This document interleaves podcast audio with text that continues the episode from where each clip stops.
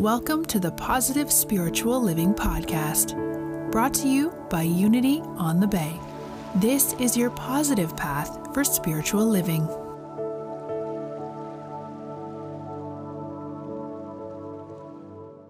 You know, it's, it's, yeah, amen. It's really interesting how um, circles just sort of happen for me. Um, we are actually reading and doing our talks based on the four agreements. And over 10 years ago, the first year that I began working at Unity on the Bay is the year that we used it as our in home small group study uh, program. Um, and I really fell in love with the message, the four agreements. And a few years before we did that, back in 2005, Don Miguel Ruiz Sr. was with us. And it was in the 90s, I believe. And up until 2005, I, could, I, I kept hearing just how amazing that event was. And then just a few years ago, we had Don Miguel Ruiz Jr. with us, which was also a phenomenal event. So I'm going to really, really invite you to join me on Friday, May 6th, when we actually have both of them um, that are going to be here, and it really is going to be a, a wonderful event. And I really want us as a community to really get it. Because what I've been recognizing in the 10 years since we first read the book is that although I really grabbed onto the four agreements and thought that they were wonderful new ways of being, I haven't necessarily done such a good job of keeping them at the forefront of my mind. And I think that if we do that together as a community, it'll be a really wonderful way of uplifting all of our consciousness. And they're going to be sharing with us Toltec wisdom. Now, to be a Toltec, Don Miguel Ruiz says, is a way of life. It is a way of life where there are no leaders and no followers, where you have your own truth and live your own truth. A Toltec becomes wise, becomes wild, and becomes free again. And I love that it ends with the word again. Because the truth is that that is our truth. That is how we came into being being wild, being wise, and being free. And somehow we lost our way. So I'm going to ask you now, today, just like the theme in 2005 for that program was agree to be free. Can we all today agree to be free? No, I want to I want to hear it. Can we agree to be free? Yes? Well, what the heck does that mean? right? Well, the thing is that um, everything that we do is really based on agreements that we unconsciously or consciously have set up for ourselves and have set up as a community. In that video, it talked about the dream of the planet. And we have our individual dream that we have agreed into. And then we've also agreed to add to the dream of the planet. So everything that we do is based on those agreements.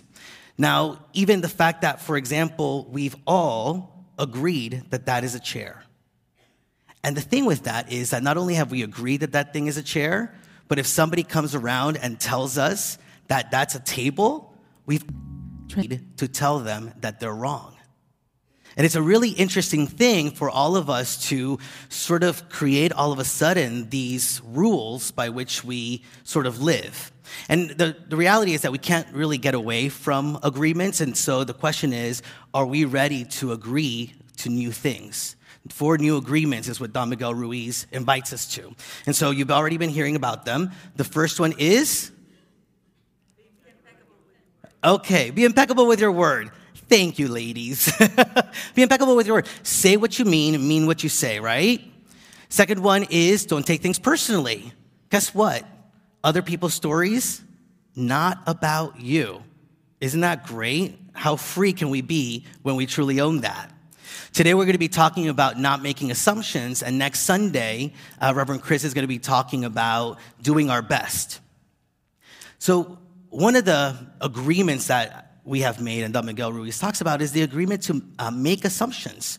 We've decided at some point that we have to make assumptions to survive, to move through life.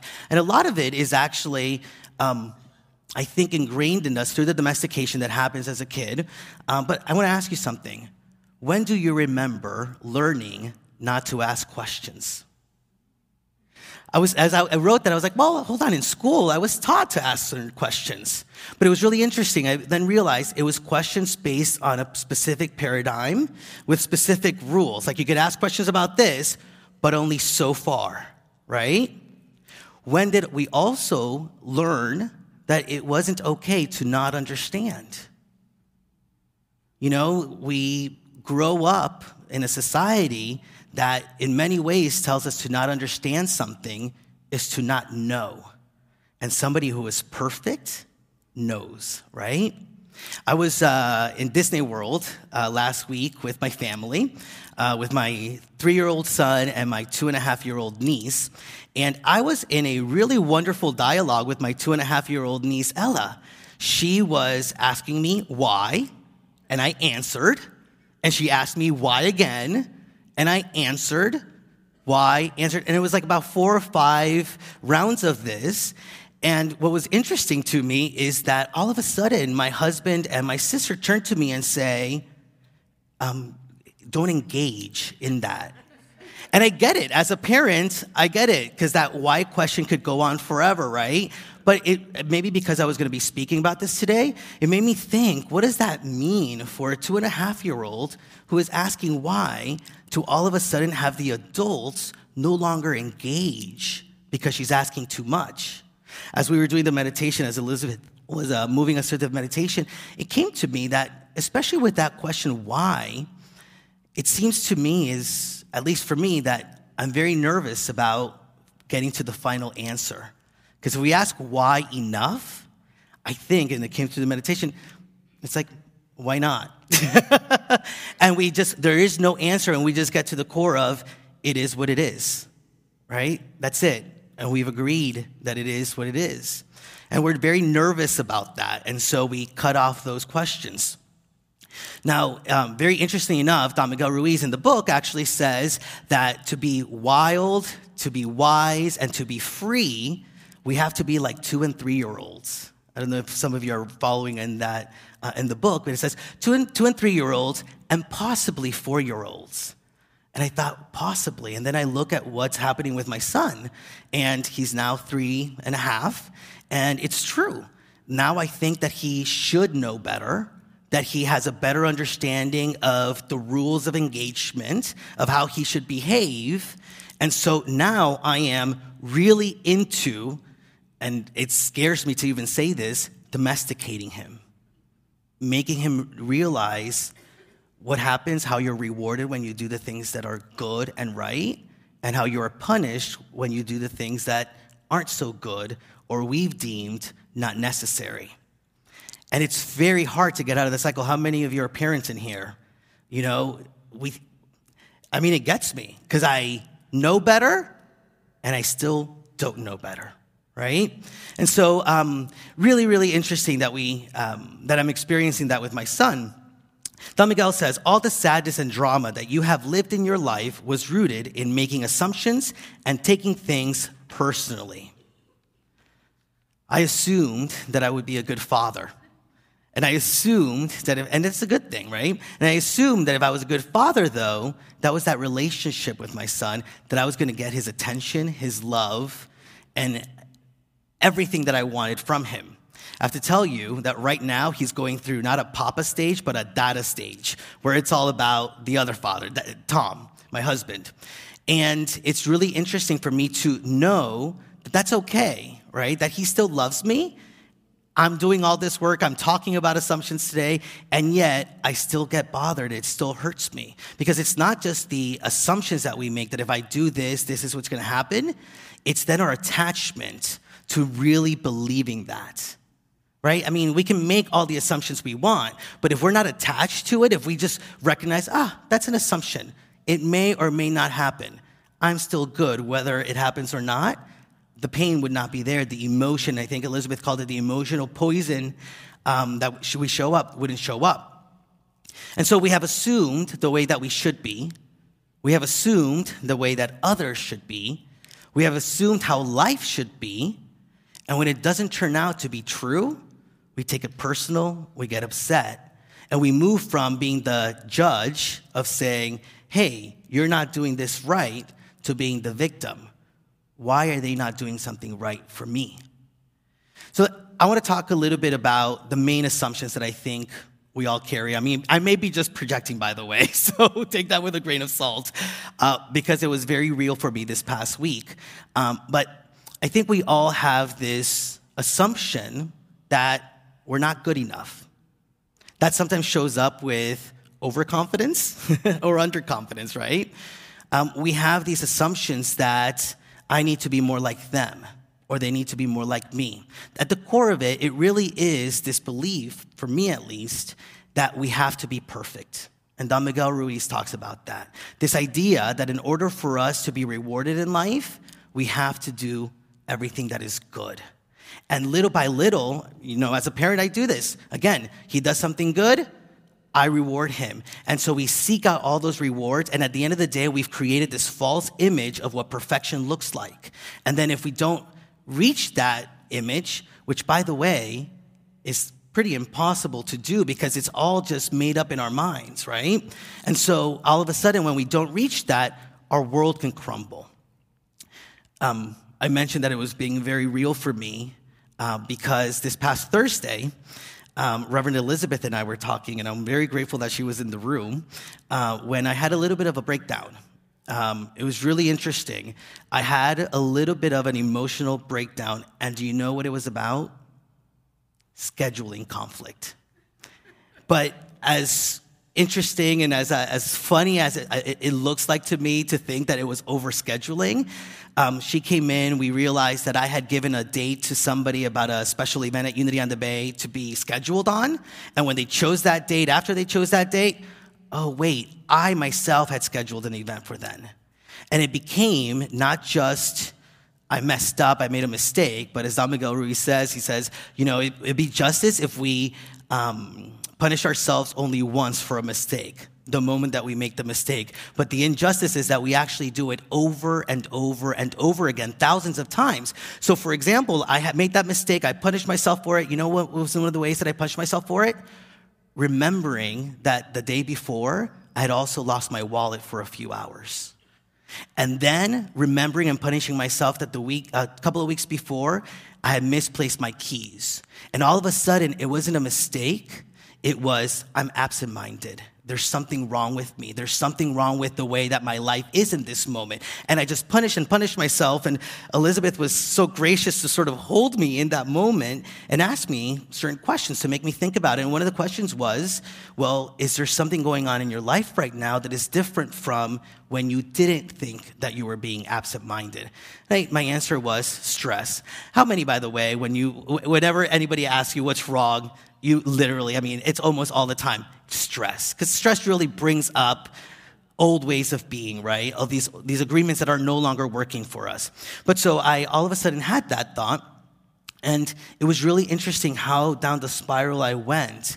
It was a fleeting moment, but in that moment, for example, not only was I absent minded, but it went to, I'm not perfect. I used to be perfect. I used to not be absent minded. People assume that I'm going to be perfect. My mentor, I literally had this thought. My mentor will be at Unity on the Bay this Sunday, meeting with the Board of Trustees, and maybe they'll start recognizing that I'm not perfect.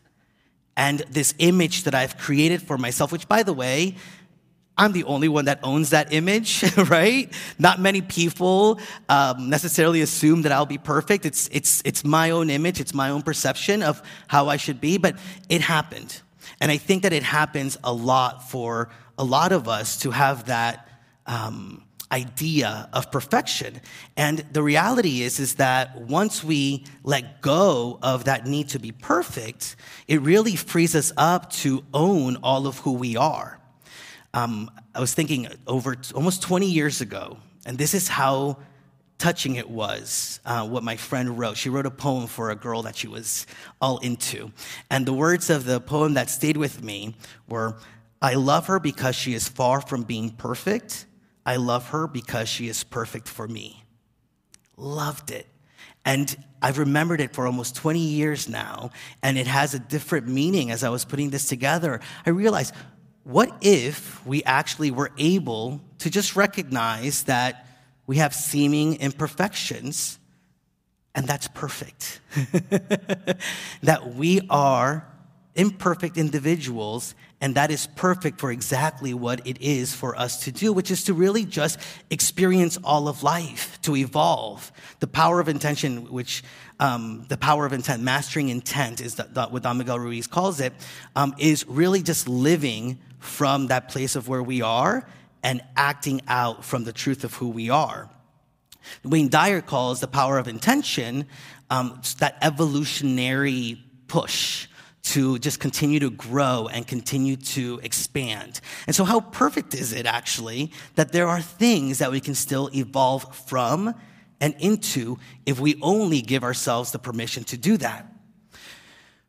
Um, for a long time, I've thought um, that the master, you know, the um, awareness was key. I think even in one of my first talks, I mentioned my favorite quote from G.I. Joe G.I. Joe, knowing is half the battle at the end of each episode. Um, I'm starting to shift that a little bit. Maybe it's because, as I thought about it, I've been at Unity for over 10 years now. Um, and I have a pretty good idea. I'm, Elizabeth and I were talking about it. I'm pretty aware of some of my stuff. the, the, Don Miguel says that we need to move into being masters of awareness, being masters of recognizing one, our truth, right? Who we are as divine individuals, expressions of love, the hands, the feet of God, and also being aware of all the beliefs that we have created, all the assumptions that we have created about ourselves and others that keep us from recognizing that truth at all times. I think I'm pretty good with that. I don't know about you, but how many of you feel like you become pretty aware of when you're living out of integrity with your truth sooner than later, right? He then asks us to move into the mastery of transformation. And I think that's actually where I'm really working on. The mastery of transformation is to recognize all those agreements that we've made that are no longer working for us, those agreements that keep us in a box and keep other people in a box, and start allowing ourselves to create new agreements, the four agreements being um, the four that he uh, recognizes can really have a profound effect on our life. And so, the power of the mastering transformation right now, of not making assumptions, of asking questions, not just of other people, right? Because assumptions, you know, a lot of times in, in, my mind, and the book actually goes a lot into the assumptions that people make about us or the assumptions that we make about other people and the power of asking more questions so that we're not assuming and we're really getting what people are trying to tell us or people are getting what we're trying to tell us. But what about the assumptions that we are making of ourselves? Right? And transforming that, agreeing to no longer assume certain things so that when we do have that thought and go down the spiral like I did of, you know, they're going to realize that I'm not perfect, being able to find our voice is what he calls it. And being able to say, that's not my truth. When I'm measuring myself against this image of perfection and it shows up, that I can find my inner voice and actually say to that, that is not the truth of me anymore. My agreement is to be honest with myself. And the honesty of myself is that I am divine, created in the image of God, and that I don't need to be perfect. I can evolve, I can shift, and I can deepen the ways that I experience life by letting go of those other agreements. The third mastery area is the mastery of intent, like I mentioned um, just a few minutes ago, moments ago. Mastery of intent, really, he says, is called the mastery of love. And that's just really living from the new agreements that we have made, living from the truth of who we are. He says that the mastery of love is really our legacy. It's what we leave behind. It's being able to break the paradigm that we're living in. It's being able to, when I'm with my son, for example, letting go of the domestication and really allowing freedom to be how we relate to each other, freedom to be the ways in which he expresses himself, freedom, actually, even more importantly, for me to actually express who I really am, not based on the ways in which I was taught that I felt like I needed to teach. Right? And so the mastery of love is our legacy, and it is the way in which we move back into living like two and three year olds it's the way that we become wild and wise. It's the way that we become free again. We are celebrating Earth Day um, Sunday today. And as we talk about legacy and as we talk about this transformation of our agreements, I actually went to a follow up to the four agreements that Don Miguel Ruiz wrote. Um, it's called Mastery of Love. And in it, he says, When we were children, we received the legacy of our parents and our ancestors.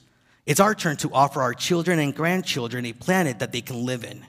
We can stop destroying the planet. We can stop destroying one another. It's about creating a new dream. See, we, we can't get away from making assumptions. We can get away from being emotionally attached to those assumptions. We can't get away from being within the dream, but we can definitely recreate a dream that works for all, that works for all of our relationships, for ourselves, for all others, and most especially because it is a planetary dream for our planet. I love the way he ends that book. It says, We are not in a hurry but we have no time to lose. Help me to change the world. And so I ask you today to help me change the world. We can change this world. We can change this world. We are not running out of time. We're not in a hurry, but we have no time to lose. Let's change the ways we relate to each other. Let's change the ways that we've agreed to be in relationship and community with each other. And let's really see the possibilities of allowing ourselves and everyone else to be free to be who they really are. Help me change the world. Namaste. Thank you.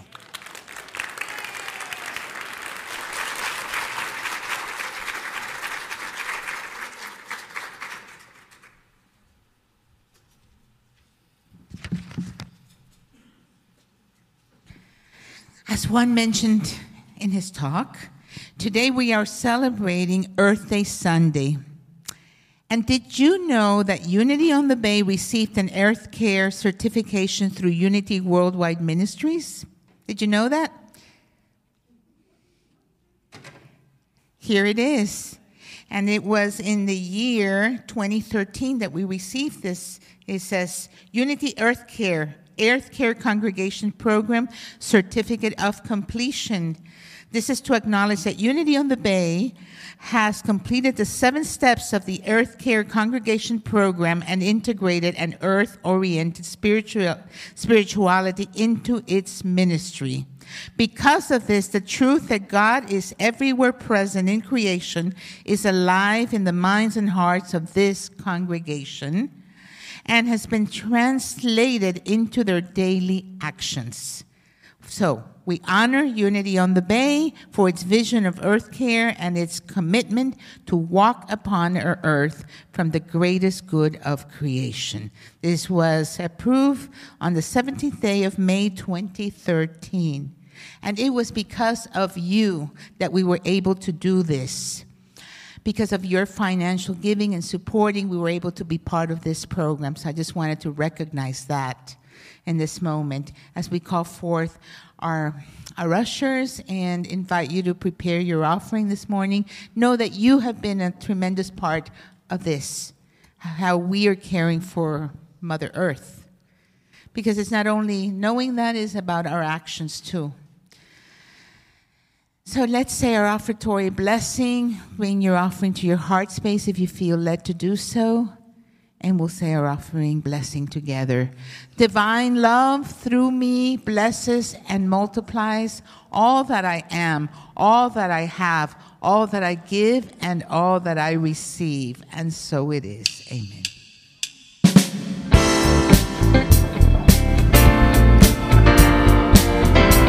together. Get up and clap if you want. We're going to make it happen.